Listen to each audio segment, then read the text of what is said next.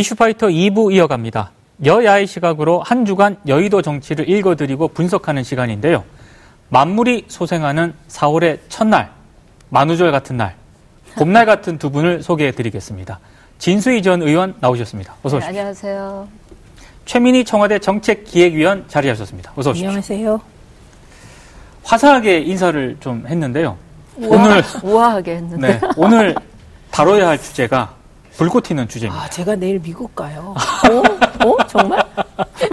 진짜 믿으시네. 아, 만우절. 만우절. 네. 아, 어, 우아하게 시작은 했지만 불꽃 튀는 한번 주제를 다뤄보도록 하겠습니다. 문재인 정부 2기 내각 장관 후보자 두 명이 결국에 낙마를 했습니다.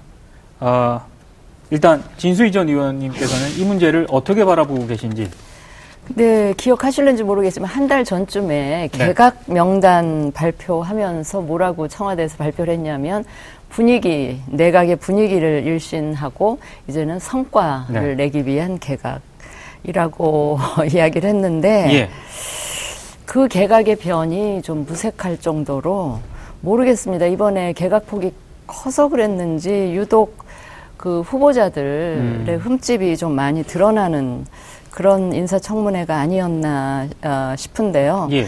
일단 가장 논란이 됐던 그 최정호 후보자, 네. 국토교통부 장관 후보자, 그리고 뒤늦게 좀 국민 정서를 심하게 좀 건드린 우리 그 조동호 과기정통부 후보자 네. 가 결국은 이제 이 낙마 어, 하는 걸로 이제 결론이 나는 것 같습니다. 물론 국회에 어, 제일 야, 야당인 한국당과 바른미래당에서는 박영선 후보와 네.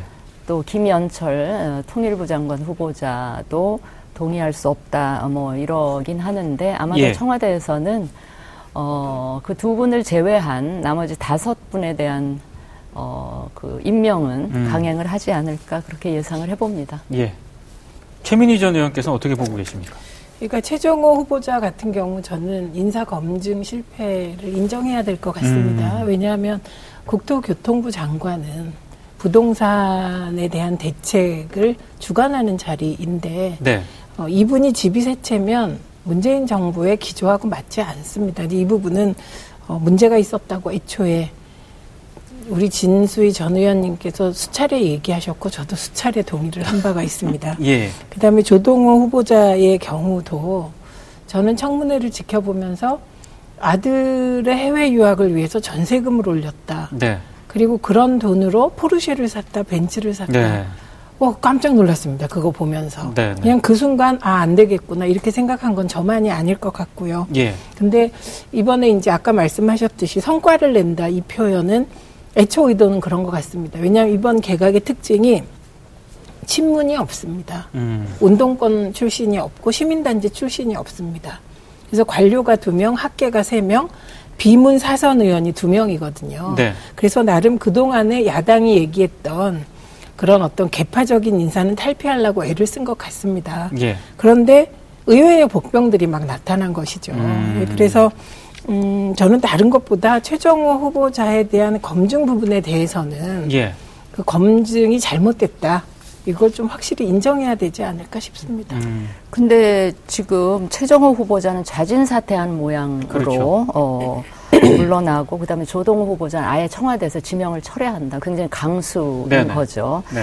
그러니까 그 두 사례가 좀 다른데 최정호 후보자는 그러니까 다 걸렀다는 거죠. 검증 과정에 알았다, 몰랐던 사실이 아니다. 예. 어, 그렇게 하고 조동호 후보자는 몰랐던 사실이 뒤늦게 발견돼서 지명을 철회했다 이러는데 예. 저는 최정호 국토부 장관 후보자의 경우에도 세채 집을 가지고 있었다는 건 알았다잖아요. 검증 예. 과정에서. 그랬다면 저는 애초에 지명을 하지 않는 판단을 했었어야 된다고 생각을 합니다. 왜냐하면 다른 부처도 아니고 국토부 장관이잖아요. 네. 거기다 집 세 채라고 하면 이 정부의 핵심 부동산 부동산 정책의 기조가 다주택을 보유하지 말라는 거 아니겠습니까? 네네. 자기 그 실수요가 되는 집만 그러니까 거주의 목적으로 좀 가지고 있, 있어달라. 이게 이제 이 정부 부동산 정책의 핵심 기조인데 예. 바로 그 핵심 정책 기조에 정면에 위배되는 그러니까 역행하는 그런 행위를 한 사람을 그것도 주무 부처에 장관으로 앉혀놓는다. 음. 저는 애초에 이런 선택을 하지 말았어야 된다라고 생각을 하고요. 그 점에서는 아까 우리 최 의원님이 청와대 설명과는 달리 예. 이것도 검증에서 잘못된 거다 이렇게 말씀을 예. 해주셔서 제가 거기에 반론을 펼 수는 없겠네요. 그래서 저는 이번에 이 상황을 보면서 이쯤 되면 대통령께서 인사권자인 대통령께서 이 개각 트라우마가 생기실 것 같아요. 음. 저 정치 잘 모르는 저희 딸이 어제는 그러더라고. 엄마 왜 이렇게 시끄러운데 왜 장관을 자꾸만 바꾸는 거야? 뭐 아하, 이렇게 예. 물어봐서 제가 할 말 답변이 좀 궁했었습니다. 네. 근데 예. 그 최종 후보자의 경우는 국토교통부 내부의 지지가 높았습니다. 심지어 음. 이건 좀 유례 없이 노조에서 지지 성명까지 발표를 네, 네. 했거든요. 네. 그러니까 저는 최정호 후보자를 보면서 어떤 생각을 했냐면 그러면 앞으로 후기로 갈수록 정부마다 후기로 갈수록 관료 임용률이 높거든요. 네, 네, 그렇죠. 그런데 이 최종 후보자는 30년을 국토교통부에서 커온 분이고 예. 지금 이제 후임으로 거론되는 분들도 국토교통부 내의 차관들이더라고요. 예. 이런 분들은 안 그럴까? 음. 그래서 인재풀 자체를 어떻게 해야 되지 이런 고민을 좀 했고 예. 오늘 이제 처음으로 이제 인사청문 보고서가 채택된 게 박양우 후보자예요. 네, 네, 네. 문체부. 이분도 문체부 내부에서 지지가 높았다고 합니다. 예. 그러니까 저는 이제 그 다 동의를 하면서 어떤 생각을 하게 됐냐면 그러면 이번 기회에 예. 중앙인사관리위원회 같은 걸 부활해서 음. 고위 공무원단에 대해서는 좀 검증을 철저히 하는 시스템을 아예 갖추면 예. 어떨까 예. 이런 생각을 하게 된 거죠. 음. 저는 말씀하신 중에 최정호 후보자가 국토부 내부의 지지가 높았다 그랬잖아요. 예, 예. 그 갑자기 드는 생각이 그렇다면 국토부 내부에 그 고위 공무원들 있잖아요. 네. 그런 분들은 대강 집 두 채 세 채 갖고 있는 거는 그냥 다 의뢰 그러려니 네. 하는 문화가 퍼져 있나? 그래서 다시 국토부 고위직 중에 누군가를 발탁하면 최정호 후보자와 똑같은 비슷한 상황 에 있는 분들이 아닐까라는 걱정이 잠시 그. 들었고요. 저는 그래서 장관들이 예. 꼭그 해당 분야의 막 전문성이나 경험이나 이런 게 많은 사람을 선택할 필요가 있, 을까 음. 그 수십 년간 그 부처에서 있었던 공무원들 몇백 명 되잖아요. 한 그렇죠. 부처마다. 그 공무원들이 다 자기가 맡은 그 임무에 관해서는 전문성이 있을 테니 큰 틀의 이 정부의 정책 방향이나 기조나 철학을 공유하고 있는 설사 어, 해온 분야가 조금 다르다 음. 하더라도 그 본인이 추진력이 있고 소신이 강하고 이런 분들을 발탁을 하면 훨씬 그 인재풀 뽑을 수 있는 범위가 좀 넓어지지 않겠나 하는 생각을 네, 그 지금 잠시 해봤습니다. 인재풀에 대한 고민이 맞는데 근데 예. 학계에서 찾아보 보면 조동호 후보자도 학계에선 나름 또 명망이 있고 예. 신망이 있는 분인데 예. 또 이런 일들이 생긴단 말이죠. 그러니까 조동호 후보자의 경우는 검증 책임을 묻기가 힘들어요. 왜냐하면 음. 그 전세금을 빼서 장남의 그 호화 유학을 했는지는 사실 밝히기가 힘들고 예. 또 해적 학술 단체에 가는 것도 몇, 몇 차례 검증을 했는데 본인이 아니라고 하면 네. 그거 참 알아낼 길이 힘든 거거든요. 근데 그 내용은 뉴스타파가 보도를 해가지고 네. 이게 구글링을 하면 좀 나와요. 나오는 그런 근데 그거를 예. 본인이 아니라고 했고 예. 그, 그 사실을 확정해야 되는데 확정하기가 힘들었다 이런 얘기죠. 음. 그러니까 어, 보도는 의혹을 보도할 수 있는데 예. 그 의혹이 사실이라고 확정하는 과정이 수사가 아니기 때문에 어려워요. 네. 그 부분은 예. 그래서 하, 진짜 우리나라의 엘리트층이 예. 정말 우리가 생각하는 엘리트면서 도덕적으로도 도덕성. 완벽한 그런 분들이 있나 음. 없는 건가 이런 근본적인 자괴감을 좀 느끼게 되었습니다. 그러면 그 지금 청와대가 7대 비리 배제 원칙을 표방을 하지 않았습니까? 네.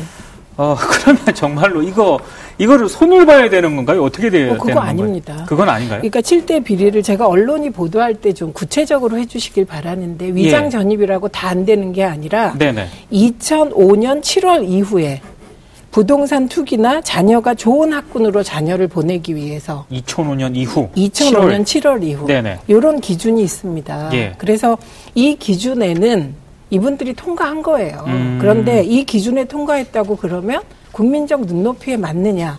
그게 아니었던 거죠. 그래서 거꾸로 저는 이번에 인사청문회가 필요하다고도 생각했습니다. 아하. 왜냐하면 조동호 후보자 건을 보면서 아 저런 내용은 청문회가 아니면 안 나오겠구나. 네네. 예, 그래서 음, 청와대가 인사 철회한 게 뭐 이런 일이 없었으면 좋겠지만 예. 그냥 지극히 당연한 일이었다 이런 음. 생각이 들더라고요. 그러면 네. 그 문제는 어떻게 좀 생각하세요? 지금 결국에는 민정수석과 인사수석이 검증과 관련해서 뭔가 미비한 점이 발견이 된 것 아니냐. 그래서 지금 뭐 야당이라든가 이런 쪽에서는 책임론을 막 제기를 하고 있거든요. 그래서 이 정도 되면 저는 스스로 책임지겠다고 대통령께 사의 표명을 해야 되는 것 같다라는 생각이 드는데요. 음. 그나마 야당은 대놓고 그 책임지라 특정인을 거명하면서 예. 민정수석, 인사수석 두 분 또 성씨도 같아서 예. 네 그래서 두 분 책임지라고 공개적으로 이야기를 하지만 예. 저는 민주당 내부에서도요. 청와대가 계속 그 두 분을 지키고 싶어 한다는 걸 알기 때문에 대놓고 이야기는 못해도 예. 아마도 그 두 수석에 대한 원망, 좀 실망, 음. 불만, 저는 이런 것들이 내부에서는 좀 부글부글 끓고 있지 않을까 아. 하는 그냥 저는 짐작을 해볼 뿐입니다. 그러니까 책- 예. 네. 7대 검증 기준에는 다 통과한 거예요. 네. 그러니까 이 책임을 묻는다면 비서관이나 그 차원에선 책임을 묻기가 힘들고 책임을 음. 물으면 수석인데 네. 저는 다른 것보다 그 최종호 후보자에 대한 정무적 판단은 이번에 음. 예, 실수를 인정해야 될 것 같습니다. 근데 그것이 과연 사퇴할 만한 것인지는 예. 그건 좀 더 따져봐야 되겠죠. 음, 아하, 알겠습니다. 근데 이 주제 마무리하기 전에요. 네. 오늘 그 리얼미터 조사가 나왔거든요. 음. 문재인 대통령 지지율이 2주 연속 상승을 했는데 아니 이게 청문회 정국을 거치면서 이렇게 상식적으로 생각을 해보면 이게 떨어질 것으로 예상이 됐는데 올랐거든요. 이건 어떻게 해석을 해야 될까요? 청문회에서 아마도 우리 최, 최민희 의원님이 여러 차례 지적을 하셨지만 예. 그 제1야당인 한국당이 예. 청문회를 제대로 못하지 않았나. 아, 제대로? 예, 아하. 하는 그런 거. 그 다음에 거기에 박영선 청문회가 아니고 뭐 황교안 청문회처럼 되어버린 네, 네, 네. 이런 상황이라든지 아마 예. 그게 영향을 미치지 않았나 추측은 해보는데요. 저는 늘 지지율 얘기할 때 예. 지지율에 중요한 게 그 오차 범위라는 거거든요. 아, 그렇죠. 샘플 조사를 하기 때문에 네. 오차 범위를 우리가 늘 염두에 두면서 그 수치를 해석을 해야 되는데 예. 일주일 만에 뭐 0. 몇 퍼센트가 올라가고 내려가도 이게 상승했다, 하락했다. 아. 저는 이 지지율 매주 발표되는 이 지지율에 관해서 예. 오차 범위 이내에 있는 수치에 관해서 저는 판단하고 싶지 아, 않습니다. 크게 의미가 없다. 예, 다음 주엔 또 어떻게 될지 모릅니다. 아. 네. 어떻게 보시나요? 그 우선 저는 언론이 보도할 때 예. 이렇게 문재인 대통령 지지율이 몇 프로든 오른 걸 평가하는 건 처음 봤습니다. 음. 떨어지면 1%가 떨어지건 2%가 떨어지건 뭐 낙, 낙폭이 커서 큰일 날 듯이 보도하는데 네. 이번엔 좀 이례적이었던가 봐요. 언론이 보기에도. 예. 근데 저는 문재인, 문재인 대통령 지지율보다 민주당과 자유한국당 지지율이 동반 하락했다는 아. 부분이 더 주목할 부분인 것 그렇죠, 같습니다. 그렇죠. 예, 그래서 예. 청문회를 본 분들이 이 민주당과 자유한국당 둘 다그 예. 청문회가 그렇게 국민 눈높이에 만족스럽지 못했는데 이거는 자유한국당이 더 못했다는 뜻이에요. 왜냐하면 인사청문회는 야당의 그라운드거든요. 그렇죠. 그리고 나중에 이제 황교안 청문회가 되어버린 박영선 청문회도 네. 그건 자유한국당이 그렇게 만들어준 것이거든요. 네네. 예, 그래서 음, 오히려 그거보다는 한미 정상회담에 영향이 좀 있지 않았을까. 음. 예, 그래서 어, 문재인 대통령이 보통은 지금 인사청문회가 이렇게 되면 지지율이 좀 떨어져야 되는데 그렇죠. 옳은 것은 저는 청문회보다는 한미 정상회담을 다시 하겠다는 발표가 아. 나면서 예. 다시 기대가 조금 생긴 게 아닐까? 저는 이제 한미든 남북이든 북미든 이게 그 대통령 지지율에 이렇게 의미 있는 영향을 주는 단계가 이미 지나지 않았나 하는 아. 그런 생각이 그 들어요. 예. 그런데 하여튼 저는 대통령 지지율이 예. 청와대에서 혹시 그 청문회나 이제 우리 저 김의겸 대변인 건 네네네. 그것 때문에 더 좀 의미 있게 내려가지 않았나 싶었는데 오히려 네. 요 정도로 그 방어를 음. 한 거를 보면서 저는 민정수석, 인사수석 두 분은 그대로 밀고 갈 것 같습니다. 아. 만약에 의미 있는 수치로 막 떨어지면 예. 아마 심각하게 그 두 분 교체도 네. 경질도 생각해 봤을 거라고 보는데 네. 아닌 것 같습니다. 음. 네. 알겠습니다. 자, 다음 주제에 대해서 한번 또 이어가도록 하겠는데요. 오늘부터 김학의 사건 수사가 본격적으로 시작이 됐거든요. 근데 수사단 단장을 여환섭 그 청주지검장이 맡았는데, 어, 수사 시작 전부터 벌써 이거 수사 제대로 할 수 있나? 우려의 목소리가 나왔습니다.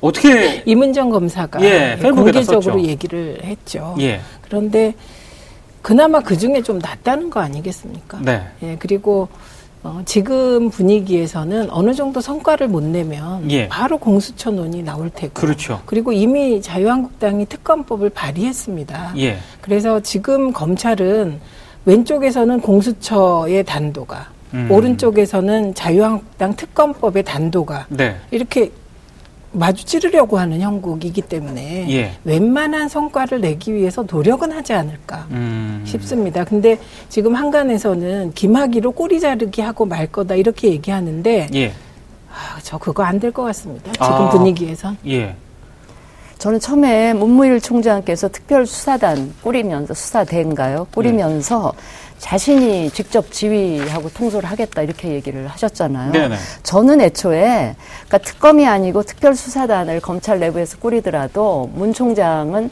나한테 보고하지 말고 전적으로 독립성을 가지고 아주 중립적으로 제대로 수사를 해라 공정하게 예. 이렇게 할 줄 알았는데 이제 자신이 지휘하겠다 이랬잖아요. 예. 그래서 어, 왜 저래 가지고 야당이 수용할까 뭐 이렇게 생각을 했는데 예. 지금 최 의원님 말씀대로 이제 공수처 그것도 있고요. 문 총장은 이제 임기가 얼마 안 남았죠 아마 몇 달 안 남으셨을 거예요. 네네. 아마 이 자신이 총장 재임하면서 이제 마지막 과업으로 생각하고 굉장히 이제 강도 높게 하겠다는 그 의지가 예. 거기 들어있는가 저는 그냥 이렇게 긍정적으로 보고 싶었어요. 예. 그리고 심지어는 오늘 이제 이문, 이문정 검사가 문제 제기를 했지만 예. 왜 춘천지검장으로 김학의 전 차관이 있을 때 그 밑에서 여환섭 그렇습니다. 지검장이 같이 일을 했다는 거 아니에요? 예, 예. 그래서 저것도 오해를 살 텐데라고 하면서 한편으로 무슨 생각을 했냐면 오히려 더 잘 알기 때문에 음. 수사를 제대로 어, 하지 않겠나 이러면서 이제 문 총장을 좀 믿는 제 나름 개인적으로 뭐 그런 건 있었는데 예. 엉뚱한 데서 제가 전혀 예기치 않았던 이문정 검사 쪽에서 네네. 뭐 되게 강도 높은 문제 제기가 들어와서요. 저도 오늘 조금 예, 놀래긴 했는데 예. 뭐 저희들로서는 그 수사 과정을 뭐 지켜볼 수밖에 없고요. 또 오늘 한국당이 또 특검법. 특검법을 전에는 특검 해야 된다고 하면서 뭐 두루킹 제 특검이랑 연계하자 이러고 그거 관계없이 예. 특검법을 오늘 제출을 했더라고요. 그거는 어떻게 보고 계신가요? 그 우선은 자유한국당이 이제 정신 차린 거죠. 애초에 그랬어야 되는 겁니다, 예, 이게. 예, 예. 그러니까 자유한국당이 이제 황교안 대표가 자유한국당에 오랜만에 이제 대표다운 대표가 나와서 지지율도 오르는데 그 대표를 겨냥하니까 갑자기 막 야당 탄압이다 음. 이러고 물타기 특검들을 내놨잖아요. 예, 예. 그러면서 의심받은 거예요. 어, 진짜 관계 있는 게 아닐까? 아하. 사실 세간에서 황교안 대표는 이미지가 되게 그 뭐랄까요 심지어 성직자? 예 성직자 같은 분위기까지 있어서 네. 김학의 사건에 연루됐다는 생각이 많지 않습니다. 네네. 그런데 정황이 그러니까 이제 여당은 얘기한 거거든요. 예. 그래서 애초에 저희들도 처음부터 그냥 특검을 받고 하자. 이랬으면 이미 황교안 대표 논란은 사그라들었을 거다라고 음, 생각해요. 예. 근데 이번에 이제 조응천 의원하고 예. 최동욱 전 검찰총장까지 넣어서 특검하자는 거 저는 여당이 당장 받기를 네, 원합니다. 못 받을 이유 없죠. 아하. 네. 당장 받아서 예. 철저하게 수사하고 뭐 조홍천 의원도 공직기강이었기 때문에 네네네. 사실 수사 외압 이런 거랑 상관없거든요. 네. 그러니까 받고 또 최동욱 검찰총장도 본인이 외압을 행사했으면 책임져야죠. 음. 어, 내압, 내압인지 외압인지 행사했으면. 예. 그래서 저는 여당이 빨리 받았으면 좋겠습니다. 아무래도 한국당이 야당이 되면 야당이 되면 피해 의식이 있어요. 예. 그러니까 일단은 뭐가 나오면 방어 본능이 음. 그 작동을 해서 처음엔 그랬는데 이 김학의 전 차관을 한국당이 비호하거나 보호해줄 하등의 저는 이유가 그렇죠. 없다고 음. 보고요. 예. 뭐 저는 일단 특별 수사단이 수사를 하고 있으니까 네. 또 특검법은 그 발의가 되니까 이 특별 수사단으로 좀 미진하다 싶으면 예. 뭐 특검을 다시 또 해서라도 저는 이 문제는 길게 끌고 가지 말고 한 상반기에 다 끝내버렸으면 좋겠는데 네. 오늘 나오는 얘기들을 보니까 이게 수사가 그렇게 말처럼 쉽지 않을 것이다라는 얘기가 나와서 조금 아니 우려가 됩니다. 방금 말씀하셨으니까 시사저널이 보도를 한 게 하나 있, 있거든요. 네네. 그 김학의 사건의 핵심 인물이었던 그 건설업자 윤중천 씨 인터뷰를 했는데 네. 어 최순실 정말 최순실이라는 이름이 다시 등장을 했습니다. 물론 이제 최순실 씨가 어, 이 시사저널 보도에 발끈하면서 가짜뉴스다, 법적 대응을 하겠다라고 옥중 자필 진술까지 이제 쓰면서 반발을 하고 있는데 이게 만약에 최순실까지 등장을 하면은 이 사안 자체가 굉장히 커지는 거 아닙니까? 뭐 커질지 아니면 가십성이 될지 그건 아하. 모르죠. 근데 이런 게 그런 겁니다. 최순실 씨도 그렇게 발끈하고 나오면 예. 요즘은 그거를 발끈하는 걸 믿는 게 아니고 뭔가 있나 이렇게 생각하게 되는 거거든요. 음. 그리고 윤중천 씨의 이 말도 윤중천의 말이 아니라 윤중천의 말을 들은 A, B 씨와 윤중천이 얘기하고 있는데 그걸 들은 A 씨의 얘기거든요. 네, 네. 그러니까 이거를 사실로 확정할 수 없죠. 그러니까 그렇죠. 저는 오히려 이런 식의 말이 흐르는 게 일종의 수사의 물타기고 본질 흐리기라고 봅니다. 아하. 지금은 드러난 사실을 정확히 수사하면 돼요. 예. 지금 제기된 의혹, 특수관관 의혹하고 예. 어, 그리고 뇌물 의혹, 예. 그다음에 수사 외압 요것만 정확히 수사하면 됩니다. 최순실은 그 이유 같아요. 음. 최순실이 등장한다 그래서 이 건이 더 커지거나 그쵸. 그럴 리는 저도 별로 그런 생각은 안 들고요. 예. 근데 단지 그 특수강간이나 이런 게 피해 여성들 사이에 이야기가 막 다르고 예. 진술이 엇갈리는 이런 것 때문에 그 부분에 대한 수사는 굉장히 그 어려울 것 같다라고 하면서 주로 이제 뇌물 쪽으로 많이 수사에 방점을 두는 게 아닌가 싶습니다. 예. 근데 어쨌든 음. 지켜봐야 되겠죠. 김학의 사건이 김학의 전 차관 배경, 그 이후, 이면 이런 것까지 최 전 의원께서는 좀 수사가 가능하다고 보시는지요?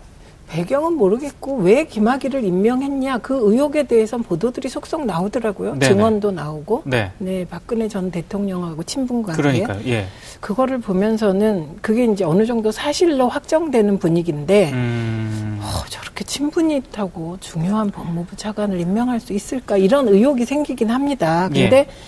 이건 사실 본질하고는 지금 이 사건의 본질하고는 거리가 좀 있죠. 아. 박근혜 전 대통령의 원래 인사 스타일이 그때부터 얘기가 되던 게 뭐냐면 아버지인 박정희 대통령 네, 때 네, 네. 일을 하셨던 분들의 자제분 그렇죠. 들에 대해서 굉장한 신뢰와 예. 어, 그 믿음이 있어서 일단은 그분들은 믿고 써보려고 하는 그런 스타일이 있다는 얘기는 예. 전부터도 저도 뭐 그래서 들은 권력 적이 사유화라는 있습니다. 얘기가 나온 거죠. 아. 아니 근데 예, 뭐 이렇게 제가 잠깐 마무리를 좀 하면은 네.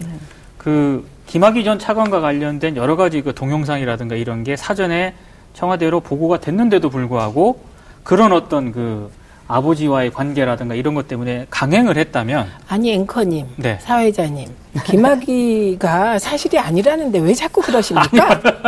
라고 했다는 그러니까 보도가 박 있습니다. 대통령은 전에도 그랬잖아요. 박지만 씨 동생 건도 네. 아니 본인이 아니라는데 음. 그러면 아닌 거지 않습니까? 뭐. 알겠습니다. 예. 두 분 말씀은 여기까지 들어야 될 것 같습니다. 4월 1일 월요일 이슈파이터 이제 마쳐야 될 시간입니다. 시청해주신 여러분 고맙습니다. 내일 다시 찾아뵙도록 하겠습니다.